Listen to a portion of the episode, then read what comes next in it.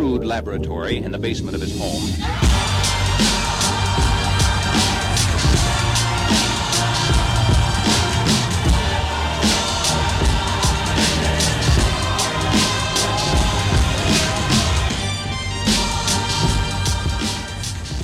Hello, everyone, and welcome back to the show. Today we have Mitch Gibson on the podcast. Mitch is a risk advisor for HRM Insurance Services, and he's also a huge content creator. And in one of his most recent projects is Inside Hancock County, a podcast about the county that Mitch operates in and lives in his community. And I love it. Right on the front of the website that he created for the podcast, a podcast about community, passion, and positivity. And I wanted to bring Mitch in to not just talk about the podcast, not just talk about insurance, but really about his mindset around content creation, content marketing. It feels to me like in recent years, we as an industry have gotten away from content marketing, that we've kind of, nothing against ads and buying leads and all that kind of stuff, that this is not a knock on them, but we've almost, I feel like, continued to gravitate towards Facebook ads and YouTube ads, and we've forgotten that consistent, valuable, rich, deep content drives traffic to your website, builds brand value, and ultimately grows your business. And I wanted to talk to Mitch about it because there aren't a tremendous number of people in our industry who understand the value of content, and I believe Mitch to be one of those cats. So I think you're going to enjoy this. We talk about a lot of tactics and strategies. It's a very casual conversation, and I think you're going to enjoy it. But before we get there, I want to give a huge shout out to the Premiere, the Platinum, the sponsor that makes the show possible, and that is Tarmika. Now, I've been on the Tarmika train since basically day one of this show, since they hit the scene, and there's a reason for that. Tarmika makes small commercial insurance profitable, period. You write small commercial, most of us believe it's not profitable. You add Tarmika to the mix, all of a sudden small commercial becomes profitable. Here's the really interesting part. The things that they are doing in terms of adding additional lines, commercial auto, workers' comp, I know they're working on things like cyber, on professional liability, the carriers that they have. I mean, we're talking the biggest carriers in the game, and not these flimsy, kind of screen scraping, auto login connections that a lot of the other players in the market have. We're talking about real API connections. So you're getting bindable, quotable rates back in your agency, in real time. You can do it over the phone. If you listen to some of the past episodes, you'll hear me talk about some of the use cases and case studies that I've had, binding accounts in 21 minutes, from phone call all the way to paid certificate out the door. Tarmika is the solution. They make small commercial profitable, and I use them all the time. They're a huge part of my agency. I've built them in, and I would be lost without them. And I think anyone who writes small commercial that doesn't have Tarmika is doing their agency a disservice. It's that simple. So tarmika.com. tarmika.com. Go to tarmika.com, get a demo, know what the product is about. You won't be sorry. All right, let's get on to Mitch. All right. So what's up, man? Shit, man. Actually, I just... be honest with you, I'm glad we're recording today because I told Heath, he recorded me today this morning, and he told me to find out what day you're going to drop this so I can let him know so you guys aren't dropping on the same day. I know he was getting mad at me because there was like 2 or 3 people that I had on the show that he had also interviewed, and like I dropped like for whatever, just I don't know, just circumstance. There was like 2 months where I dropped an interview like a week before he was gonna. Before he had the same person, but that's what ends up happening is, there's so many podcasts now, and there's only so many people that are even willing to get on podcasts that they're just, you get a lot of the same stuff. So, I think what's interesting about it is you do end up getting, everybody's show and the way everyone interviews and the conversations and stuff. I think a lot of times they're different. But you do get like this, someone will come through and like, they'll hit every podcast, and then you won't see them again for a year. And then, you know, they'll hit every podcast again. And I don't know that that's a bad thing. I just, you know, especially because, you know, if you're on Cass's podcast or here, or if you're on the guy, you know, Insurance Guys or Crothers or Heath's or whatever, you definitely get a different feel. I mean, everyone's got a different feel for the show. Right. And I think that's, I mean, I don't think, because I even had Cass was like, dude, you need to get like join the club and the insurance. I'm like, no, like the stuff that you guys do is so established and so good that I don't want to even try. I want to use it as a platform that still helps me. Yeah. Like I don't want to try to get into having an insurance podcast. But I mean, yeah, I could have a good show. I mean, not worried about that, but I just don't want the headache of same thing. Whose guest is this guy got put on? And most of the time the stories will somewhat be the same. Yeah. But it's all about the guests being able to, you know, to provide some value and stuff. I don't know. I don't want to do that. And I think, well, Cass too, he's having me guest host his show for 3 months starting in February. So, I mean, there's that opportunity, which I'd rather do that than do my own thing. Yeah. I think that's smart. You know, I mean, obviously this podcasting and talking to the industry has become such a huge part of my life that at this point I would never give it up. But the truth is, it's a friggin' headache. And, mm-hmm. and I don't mean that like in the negative way. I just mean like you want to add value. Like I do this to help put ideas in front of, you know, the listeners and right. give them nuggets, and some of the stuff works and some of the stuff doesn't work. And that's the whole point. And, you know, but at the same time, in an effort to do that, you know, you have to be thoughtful and you have to, you know, there is a level of responsibility. I don't know if you listen to Joe Rogan's podcast. Fucking love that guy. Yeah. So I'm a huge fan of Rogan for a lot of reasons. And one of the things that he talked about recently, actually, I've been listening to it less because of the Spotify move, because I listen to Apple, I listen to iTunes, and now having to go switch over to Spotify to listen to him has been kind of a pain in the butt. But, either way, when he was making that move or announced it, he was talking about like this whole idea of platforming and who do you have on? And not that I'm worried about platforming someone who's a, you know, who's like a, you know, something terrible. But at the same time, there is this idea of like, you want to make sure that the people that are coming on the show have the best intentions of the audience in mind, or are sharing ideas that are honest and, you know, not necessarily right or wrong, but just, you know, they're trying to be helpful. Right. And that can be difficult too. Do you edit all your video and stuff? No, I don't edit anything. Okay. I hit record when I start talking, and I hit end record when we stop talking. And then I send that and an intro over to Cass's, to Risa, and Risa takes care of it, but I don't edit. Well, I was wondering, I feel like and I don't know if there's other agent or insurance podcasts out there, but like, that's one thing that Heath, I'm actually going to try to work on getting some stuff done for Heath, because he likes the way I use the video on how I YouTube my episodes. Like I turned it more into video, and he's like, well, how long does it take you to do that? I said, well, I do that for another reason, because I've got a local TV station that shows the show every Saturday and Sunday. So like I have to do it in actual like video setup form so that they can use it and show it, which in return is nice for me because the video is already done, cut and edited. It doesn't take too long for me, but I don't know, because he was getting into YouTube. He's like, yeah, I had to take a video down, so I didn't think it was doing very good. It only had like 10 views. I said, dude, that's fine. Just make that your hub of all your videos. Like you're not gonna, just because you post a video to YouTube and then share it on LinkedIn and Facebook, that you're gonna get 1,000 views. It's not gonna happen. I mean, especially if it's just talking about a general liability policy. I mean, you're not going to get many people to look at that at all. It's more like, it's more a way for you to talk to that contractor and say, hey, go look at this or watch this video to become a little bit more knowledgeable about it. So that's what I feel like, that's what I feel like that's what Hanley does that makes it successful for him. So it may just take one person to see it, but the message is retrieved from that guy the right way. And he's going to want to either learn more about it or give him a call talking about insurance.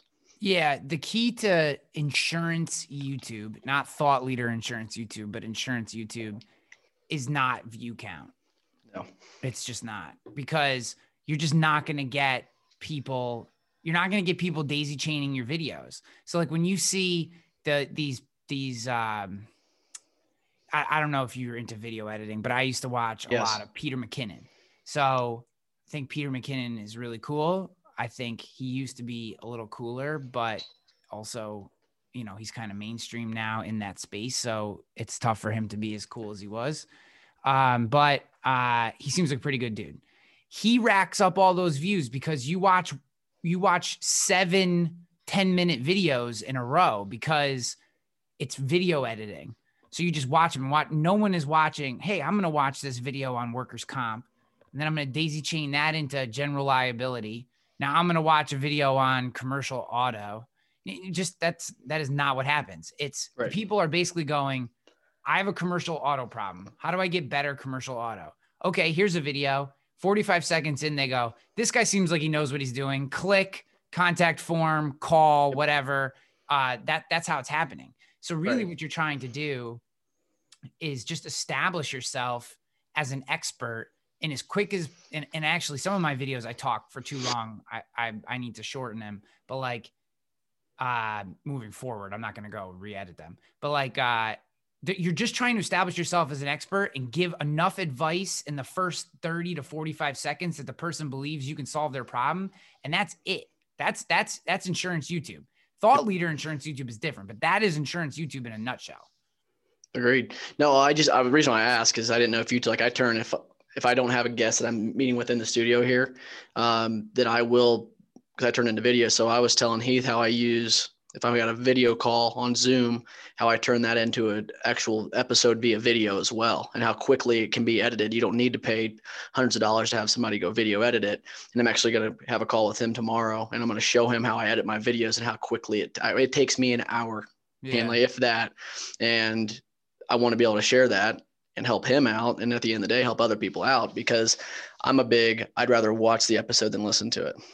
Yeah, I have been bad about with my Capital Region Business Podcast, which I'm going to be rolling out consistent episodes starting in January. That's been really cool. I think that having the local podcast business show is like an absolute no-brainer.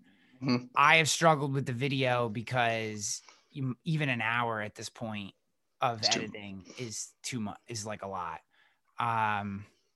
You know, I've just found my time is getting pinched really hard, and I would love to do it. I've been bad about that. I've let that go. I've just been doing the podcast episodes. But I should get back into it. I think it's an awesome thing. And the long tail is a huge win. The long tail is an enormous win. It just, I have definitely been bad about pushing out the local podcast video. Yeah, and I think like with Bradley, and I don't know if he's got all of his slots filled on that secret project, content project thing that he busted out, but he used one of my episodes as a guinea pig to launch that thing. And I mean, that's great and all, but for me, like, I can learn enough about video editing to where getting 50 pieces, 60 pieces of content back in episode's great, because no one has the time to cut that many pieces, especially if you're using Adobe Premiere. By the time it renders and takes off, hell, you got 3 days worth of shit that you just waited to render off. Yeah. So for him, I mean, I wouldn't pay $500 to have my videos cut and edited, but I've also learned how to do it, and also had 3 years of college that taught me how to do that kind of stuff. But yeah, I don't know. I enjoy the video aspect. It makes my stuff a lot better. And I actually do mine ass backwards. I'll record the video and I use the audio. I'll edit my video from front to back or front to end. And then I'll take it once it's off, then I take it and throw in Audacity, because it's already cut and edited, right? So I'm only editing it realistically one time. So then I'm putting it in audio form, and there's my audio for Apple, Spotify, Google Play, whatever it is. So I kind of do a little bit backwards, but my main is I got to get the video done first before I'm going to turn it into audio. Yeah. And it just seems to work out really well. Yeah. I think down the road, I would love to do more video. I just don't like Zoom video very much. I find it to be so terrible. And I know that that's not the point. I think in studio stuff, you can make your guest look good. I think on Zoom, it's really difficult to make your guest look good. And I don't know. I just go back and forth. I hate, to me, it's a turnoff watching people on Zoom. It just is. And I think I use that I know everyone is not that way. And I shouldn't take my own, if I was listening to my own advice, it would be don't put your own perceptions on content. But I think part of it is I'm waiting for the day when people can come back into a place and meet me somewhere to do the video, and I'll start doing it again. And right now it's just so much easier to get people on the podcast, especially, you know, and for any of the ladies listening to this, I don't mean this to be personal, but women just don't, you know, they are a little more picky with how they look on the video. So, you know, it just takes more work, where if it's just, hey, come on, we use the video so we can see each other when we're having our conversation, but I don't publish the video. I get way more people because a lot of local business people have never been on a podcast before. Right. So when you say, hey, come on my podcast, they're like, what are we going to talk about? Can we have a call like to prep? You know, and in my mind, I'm like, we're just gonna have a conversation, but to them, it's like a big deal. Like, this is a permanent thing out in the interwebs that people are gonna listen to. And what if they sound stupid? So I try to remove some of the, scary by just saying it's audio only. If you say something really dumb, we can always edit it out, but it's just casual. And we only use the video so that you and I can see each other and react to each other. And that has been much easier to get people to come on. Right. No, I would have to agree. The thing that makes mine unique, at least being local, is it's not like you guys, like I'm not going to get on a plane and come to Ryan Hanley's, you know, studio to do a recording. So, I mean, it has made it a lot easier, but for me, I finally do have a studio. Thanks to RE/MAX Realty Group for giving me the chance to have a studio here.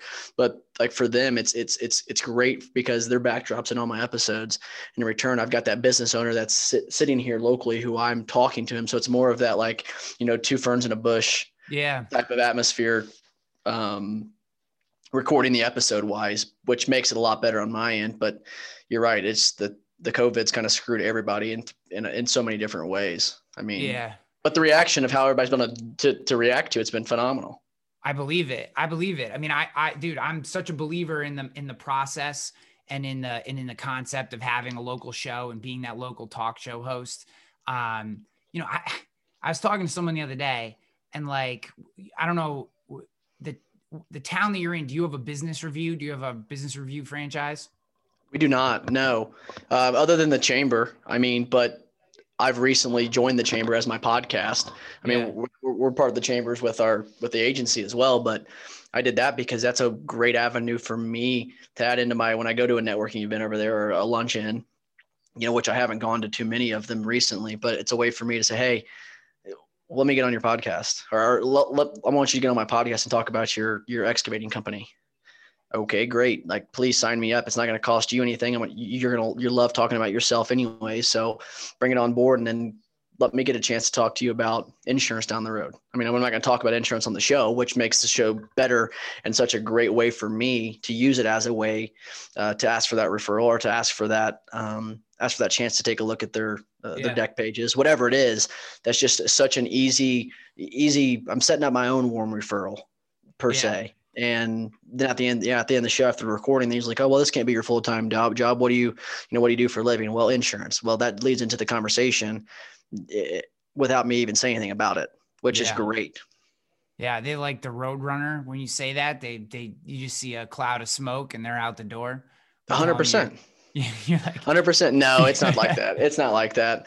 I'm interested. So I'm interested in your, after you do the podcast with them and you broach this, hey, what do you do? I'm insurance. Whatever. What is your follow-up process with them for the, do you just soft solicit and leave it be? Do you say, hey man, like would love to do you come right at them? Are you super upfront about it? Like how, or is it case by case? Like how do you handle that? I was going to say it's more case by case. Depends on the type of person, the personality that they have. So I think that's my biggest plus is being able to determine someone's personality, what the personality profile kind of looks like. I see somebody, I start talking to them for 5 or 10 minutes, and I can kind of get the best way to communicate with them. So obviously when I have somebody on the show, I'm going to send them a follow-up email with just like everybody else. Here's the show link. Here's some, graphics that you can use to put on that you've been on the show, etc. So I'll either do it one or two ways. They'll bring it up to me immediately after the show if their personality is the one that's the communication like and wants to wants to learn about me at this point in time. And then they'll bring it up and say, hey, what do you do full time? You know, I'm an insurance business. And then the question, and I always will say, if it's a business guy and the guy has his own, owns his own business, I'm going to say that I focus primarily on commercial insurance. I write both, but I go after the commercial. Yeah. Okay. So that's I go after that commercial. And so if he says I'm just going to say, for example, oh, what insurance agency are you with? That's always a good question to ask for me is who are you currently insured with? So he'll be able to tell me something. Well, I can either do one or two things while I'm sitting here and talking to him is let him know, you know, maybe what we do differently as an agency. So I'll talk to him about what makes us different. We are completely different than anybody else in the way that we service accounts. We have a ton of contractors. So me talking to the excavating guy, the big thing I'm going to talk to him about is bonds. Do they have a bonding program? Because if that, they're usually sometimes the company that they're insured with is going to be their commercial auto, general liability, inland marine, umbrella, et cetera, but they might have a tough time with bonding. So if they have a bad relationship with bonding, that gives me a great opportunity because Cincinnati Insurance Company will take care of it all. And Cincinnati Insurance Company is our biggest carrier that we write our contractors with. So, you know, just case by case, trying to determine who the guest is.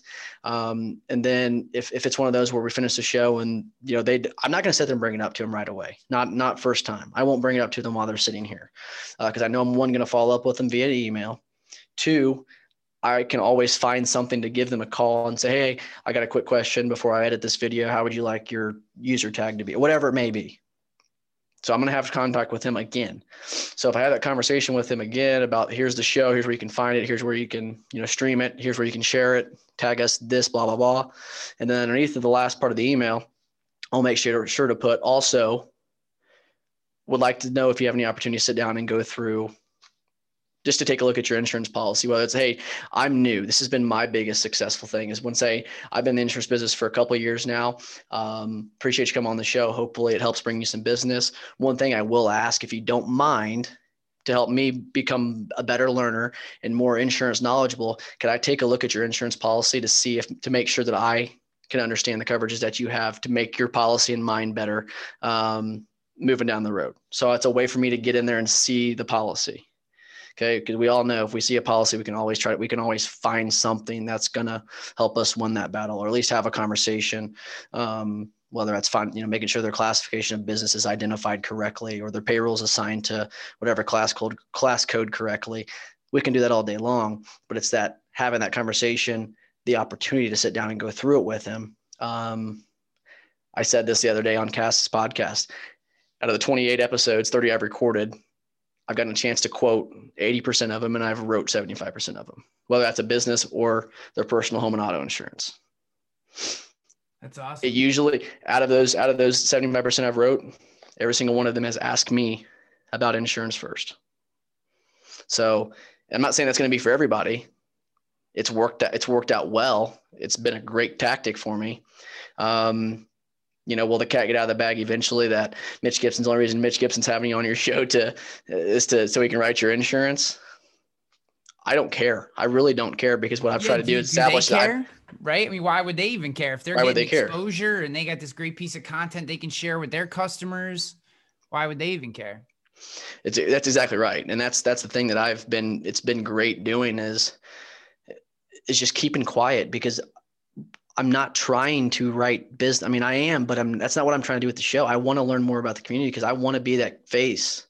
I want to be that when they think of Hancock County or Greenfield, the New Palestine, they think of Mitch Gibson and what Mitch Gibson's personal brand's about.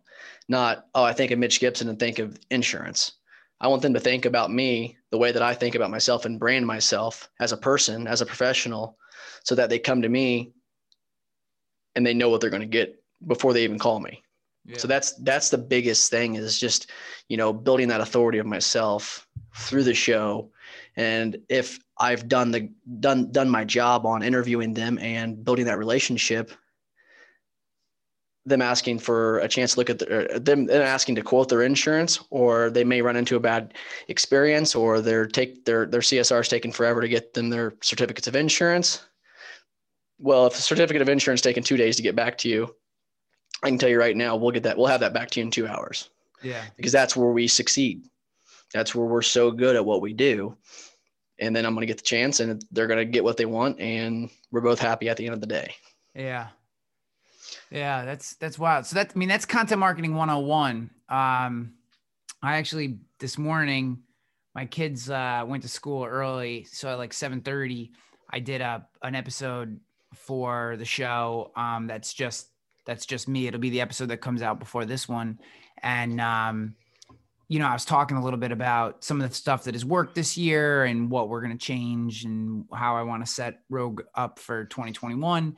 And one of the things that I said in there, because some of these freeform ones, you know, you don't necessarily know exactly where they're going when you start. I mean, I had some bullets that I wanted to talk about, but basically it hit me that like what's working for me is the same kind of standard content marketing tactics that have worked for a decade. That like the very first time I was ever hired to speak at the San Francisco National Big Eye event in 2011 or 12, whatever the heck it was, like those same things that I was talking about on the stage all those years ago are setting where what sets Rogue apart in New York today.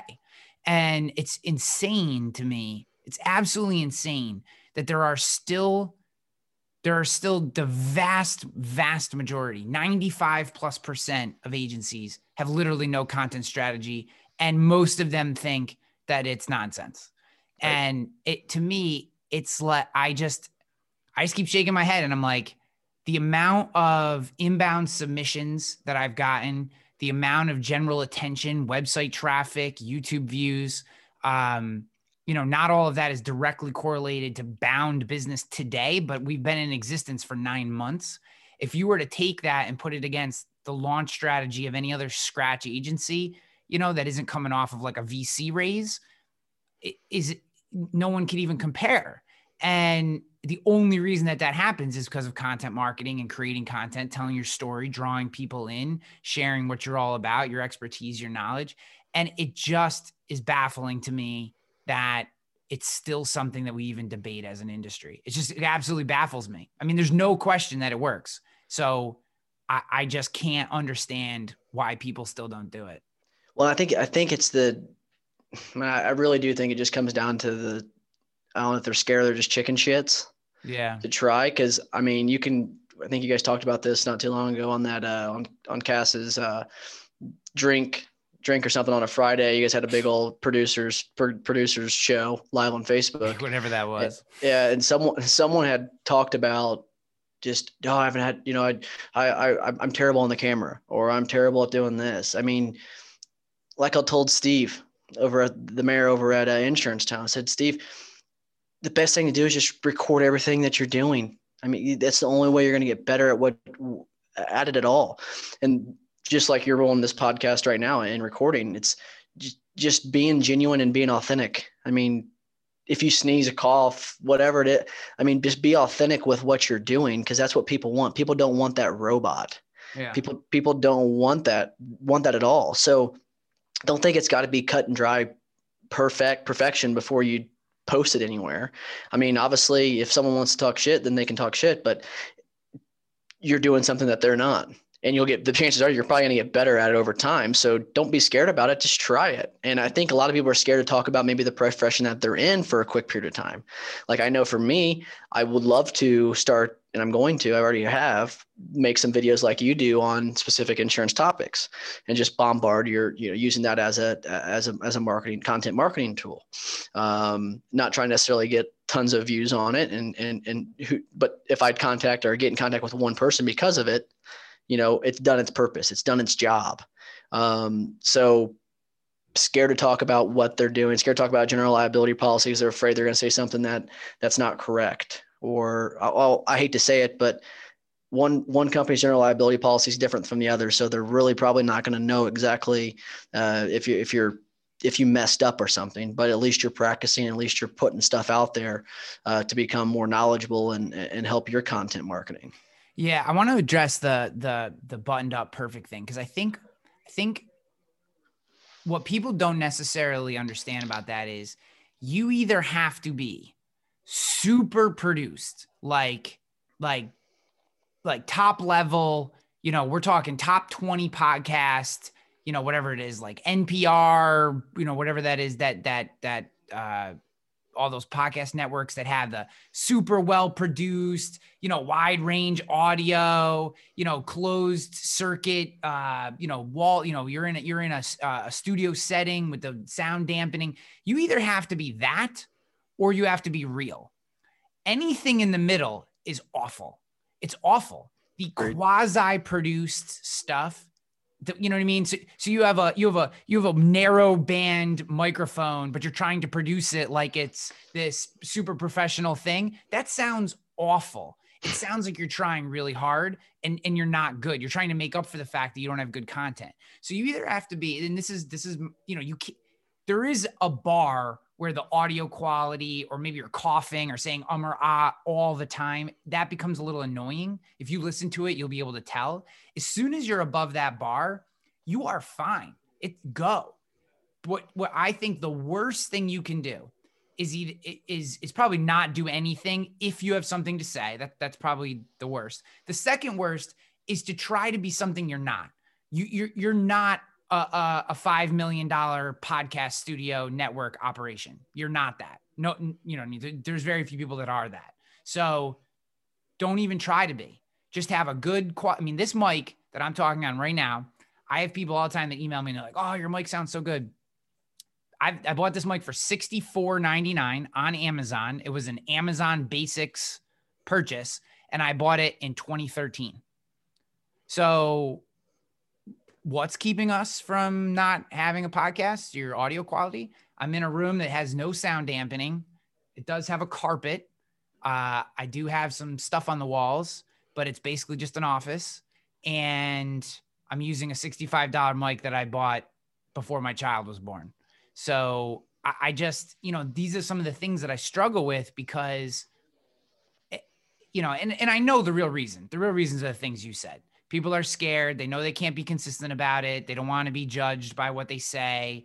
They're worried that no one will be interested, so they don't do it.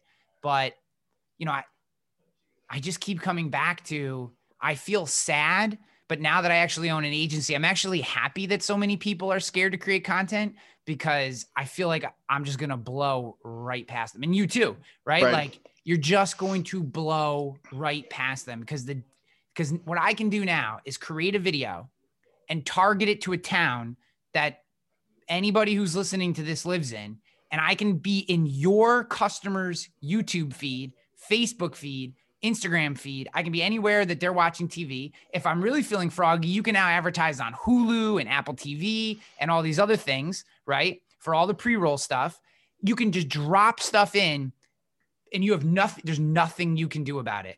I can act as if I operate in your town and there is nothing you can do. And then when they go to check me out, I have tons of blog posts and tons of videos, and I'm explaining this and and they can dig in. And by the time they actually fill out that form, they don't care where I am. They already feel like they know me, and they're 95% sold. And you can't do anything about that because you have no presence. And that, it's sad.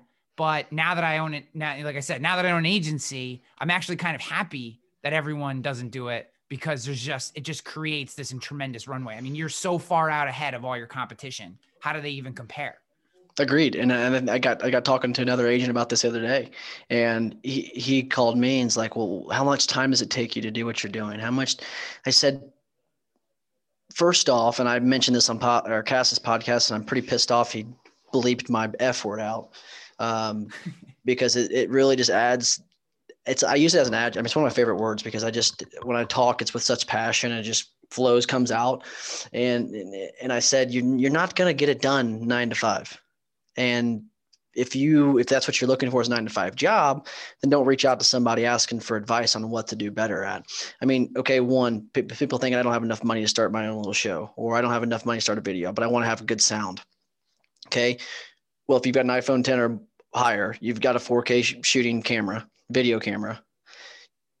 You can go buy a clip-on mic from Amazon for $5, and it sounds pretty decent for your guest or whatever. You've got Zoom, which is free, one-on-one. You can go get a mic on Amazon like this for anywhere from 40 to 75 to 150 bucks, whatever you want to get. You can start a podcast for under $100, easy, under $100.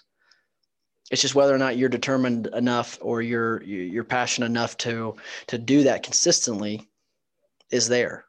But I love how much time is the wrong question to begin with. If your first question is how much time does it take you to do that, you're not going to do it. Go do something else. Like right there, that is, if this were an if-then chart, that's the then that says go make cold calls. Get nothing wrong with cold calls, but podcasting video is not for you if your very first question is how much time did this take you. That's the then side of the thing that says go do drops or go to the networking event because this channel is not for you. That's a bad first question. It's just it's a bad way to start because you're already thinking of all the reasons why you can't make this happen. Because the next thing, because you're going to go, it takes me an hour and a half, and you're going to go, well, at my agency, we do this or this or this, so I don't have an hour and a half. Sorry, Mitch, I can't do it. Yeah, or you may follow that person on social media, Facebook or Instagram. My favorite thing, and this has happened multiple times, like, oh, I just don't have time. And then you go through Facebook or Instagram the next day and they were out at Kilroy's downtown Indianapolis, hammered drunk till like 3 o'clock in the morning. Didn't you just tell me that you didn't have time, but you can go out and just tie one on every, a Saturday night? That's fine. Be that person because, there's plenty of room for us to grow and take more. I will, so it's okay with me. Sunday morning. I mean, so I love my pops and I love a good glass of whiskey or whatever. But the last thing that I want to be is hungover on a Sunday morning, because on Sunday, all the stupid graphics that I put out on social media, I drink a cup of coffee and I make those graphics on Sunday morning. And then I schedule all of them for the week. And then I hang out with my family. So have you shared to your listeners what you use? I use Canva. Okay. I was going to say, because those are so easy. I mean, things like that in Adobe Spark, you can create 20 pieces in an hour easy as long as you know what messages you're trying to put out. Yeah. So I started following a guy by the name of Jack Butcher, and he has a course that was on sale that I bought for like $49 one-time fee. That's called visual something, where he basically gives you it was worth the $50. It took me an hour to go through it. And basically what he did was show a framework and methodology for consistently creating visuals that both tell a story, have an impact, and push your brand forward. And went through that course, picked up the information. So consider that like my CE. And then I use the $12 a month paid version of Canva so that I get all the features and the scheduling tool. So I produce the images and then I write from Canva. I schedule them throughout the week and that's it. That's my Sunday mornings, a cup of coffee and Canva, and then I'm done. And now it's like, oh, look at all the graphics he's doing. I get people talking about the graphics all the time. And I love the graphics because they get a lot of attention, but it literally takes me an hour in the morning over a cup of coffee on Sunday because I'm not hungover. Agree. As long as you sit on the front end and just like sit down and go through, I use Adobe Spark, similar thing.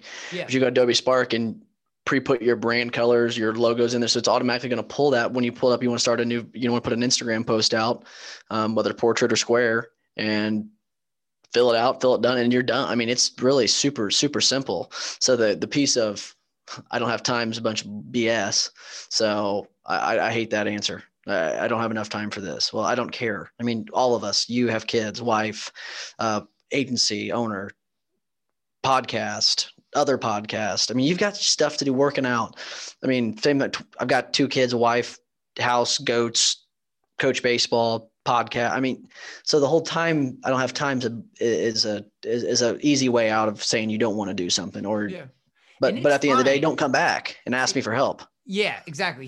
And this is my thought on content, because I am definitely a little bitter on this topic because I've just been talking about this for so long. I mean, it just is insane to me. It just, the fact that people still don't do, and it doesn't even, there's just so much to it. Like, and I guess I kind of geek towards that versus there's other people who's really good at accounting. There's some people who are awesome at their agency management system. I'm fucking terrible at my agency management system. Now Certs is easy to use. I can still barely use it. There's nothing wrong with it. Just the idea of investing my time into figuring the nuts and bolts of how to use that, I don't go there. So we all have to pick our things. But what's crazy to me are the people who believe that it's important and come up with the excuses. To me, I don't think knowing the insides and outsides of my business are important. That's why I don't do it. I know the parts that are important for documentation, but you know, whatever. So it's just, you know, having templated emails for cold email, you know, that's something you can do. That's content marketing, right? Do you have a cold email structure, or do you have do you do a newsletter, or do you do social media graphics, or do you have PDF flyers that you can email to people, or do you have flyers that you can mail to people? I mean, there are content marketing and content in general is not just doing videos and blog posts, which I think is what it really gets lumped into. There's so much more to it. I mean, I spent, you know, an hour this morning sending cold emails to people with high experience mods. And I literally have a templated email. You know, I put in the guy's email address. I throw up a templated email that pulls in the same freaking subject line. It pulls in the first sentence. Then I do a Loom video where I'm like, hey man, this is a cold email. We've never spoken on the phone before. The reason I'm calling you is because your experience mod is 73% higher than the plumber down the street. Do you have a plan? If you don't have a plan, then I would love to sit down with you and walk through what you could be doing to get that experience mod down, you know, and then I put then right below it is another templated line. Boom. I'm not even typing. We've removed all, this is idiot proof. The next line is, if you want to learn more about this program, I call it Rogue Risk 365. Click here to learn more. Sincerely, Ryan Hanley. Have a great day. Boom. It's that easy. So all I'm doing is literally popping someone's email address in and creating a 45-second Loom video that is custom to them and hitting email. Like, that's content marketing though. And it took, and as much as that's only like 4 lines of text, what those lines actually are, I spent some time thinking about it. What do I think is going to draw somebody in? What do I want my hook to be, right? If you have a high experience mod, you're sick of paying more than you should, and you wish you had a way to get out of it, and you don't, right? And that's what the hook is. Now, whatever your thing is, if it's auto or D&O or contractors or bonds, you come up with but that's content marketing. Your flyers are content marketing, and it just drives me nuts that we're not putting thought into these things because. And this is, you know, with the remaining time that we have, I want to hit you with this question because this is one of the core things that I talked about on the episode that I recorded this morning, but were released right before this one.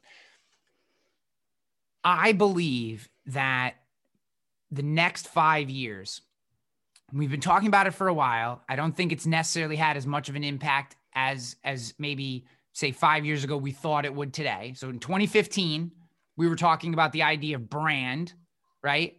Probably brand still isn't as much of a separator in 2020 as we would have thought it's going to be. But I'm doubling into the idea that 5 years from today, your brand will be the reason that someone buys from you. That will be how you connect, how you tell that story, your ability to build that brand.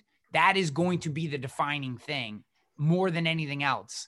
And, I feel like we need to invest time and thought into this. The pace of brand importance is only picking up, and COVID has taken and just blasted that forward. Well, and I think it's funny you say that, and funny that we record the same day that I was putting together a list of guests for when I am going to guest host Cass's show. And there's a guy who's not in the insurance business, and he talks, his name's Todd Saylor, and he owns a company, or his personal brand is wired differently. You know, we're all wired differently. There's not a person that mimics Ryan Hanley. There's not a perfect person that mimics Mitch Gibson by his DNA, makeup, everything. Okay, so we're all different. And, you know, he's talking about brand and all of this and all that. And one thing that resonated to me, and I think this might not sound new to you, but there's two types of brands. When you're thinking about branding yourself, it's one, the brand that you decide what the principles and your perseverance are behind it and your passions behind that specific brand, or you have the brand that the others and other people decide for you. So you talk about the importance of the next 5 years of your brand and developing that brand and being consistent with it. You can say all day long, I want to start this clothing brand, or I want to start, you know, the Mitch Gibson brand or the Ryan Hanley brand. But what is that? I mean, do you spend time thinking about the building blocks of the person that you are? Okay. I think it kind of gets mixed up too. A lot of people, maybe more agency owners than producers like me, is they think they've got to brand that agency so much. You do have to brand the agency, but you've got to just as much brand yourself as a producer and as a person, or that brand of who you work for is not going to work either. And that's, for me, when I reached out to Bradley Flowers back in January of this year, and after me going through a whole bunch of life crap, I mean, I'm under the age of 25 and I'm 25 and I feel like I live a 50-year-old lifestyle and I've been through hell and back already, which I'm thankful for because it's helped me learn a lot. And I think I went through that for me to pick up my phone and DM Bradley Flowers and start having conversations, and which him gave me the book to success of, here's what I think you should do. And guess what, guys, it worked. It's working. I'm not done yet. It's working. But then on the back end, help me think about my personal brand and my personal self. I teach baseball to kids one way. I write insurance one way. Mitch Gibson lives a different lifestyle. Those all three they're three separate brands. Okay. And my personal brand, myself, was below those two, those other brands. So kind of had to regroup that and throw Mitch Gibson on top, because if Mitch Gibson isn't happy and Mitch Gibson isn't putting himself and giving his core values the best chance to succeed, none of the other ones are going to work.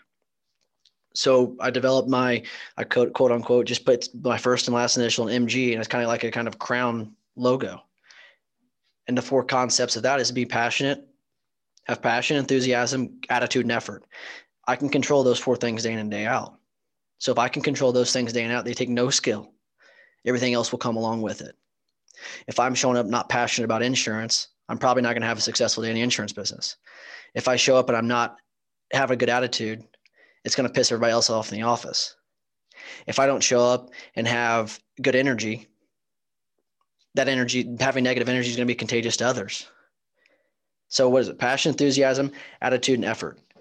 And if I'm not putting in good quality effort, no one else is going to put in good quality effort, or no one else is going to want to be around Mitch Gibson because he's not carrying those four core values of who he is as himself. Because that's how I teach. That's how I teach my players. That's how I want the people who are buying insurance for me to understand what type of person I am. I'm that passionate, energetic person who's going to go out of his way to help you out because he cares. He's adding value to yourself. And then from there, Mitch Gibson's here. What does he do? He's a coach. He has his podcast. He's an insurance producer, and he loves his family. That's what people, and 11 months in, and people now, when they see my MG logo, or they see the Inside Hancock County podcast logo, or the HRM insurance logo, or the Indiana Nitro baseball team coaching logo, they know who Mitch Gibson is, and they can associate myself with that brand. But it all starts with your personal brand. You don't have to come up with some logo and stuff like that. Just know what your personal brand is. That's going to help you be more successful in the field of work or line of work that you're in.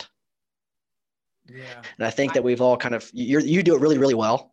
You're really sharp at it, but others might not know where to start or where to see. And I think it's got to start with yourself, and correct me if I'm wrong. No, I think you're right. I think the most, yes, you, well, Let me pump the brakes, or just not pump the brakes, back up a sec.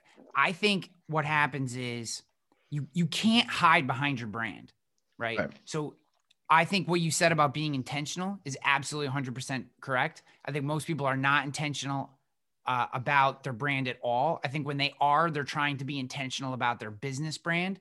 And I think where the biggest issue comes in is if their business brand does not connect with what reality is. So if you're saying that service is what's most important to you, but you're getting COIs back in 2 days, you're lying. Correct. That's worse. That you shouldn't have said anything. It would be better that you didn't do anything than try to create a brand that's misaligned with where you are. Now, it's okay to have to be aspirational. It's okay to say, here's where we're trying to go with our brand. We're not there yet, but we're working there. So if something doesn't work, let us know, because this is where we're going. We're not there yet. And if that's part of your branding and part of your messaging is here's where we want to be and we're efforting to that thing. But I think I see a lot of people make the mistake of, I would love to be this, so I'm going to make my brand try to be this, but that's not who I actually am. Right. And, you know, I was talking to Cass a little bit about podcasting, and I'm going to apologize to you. We'll have to do another episode because I got to run to a client call in a second, but you're good. I was talking to Cass, and we were talking about the Ryan Hanley show, and, you know, his team helps me a lot to put this show out. And we were talking about, like, you know, his show is very kind of buttoned up, right? He's got his 3 questions at the beginning, his 2 questions at the end. You know, it's very templatized. He doesn't curse. It's not, I mean, he does a great job, obviously, but it's different. You know, my show is very tangential.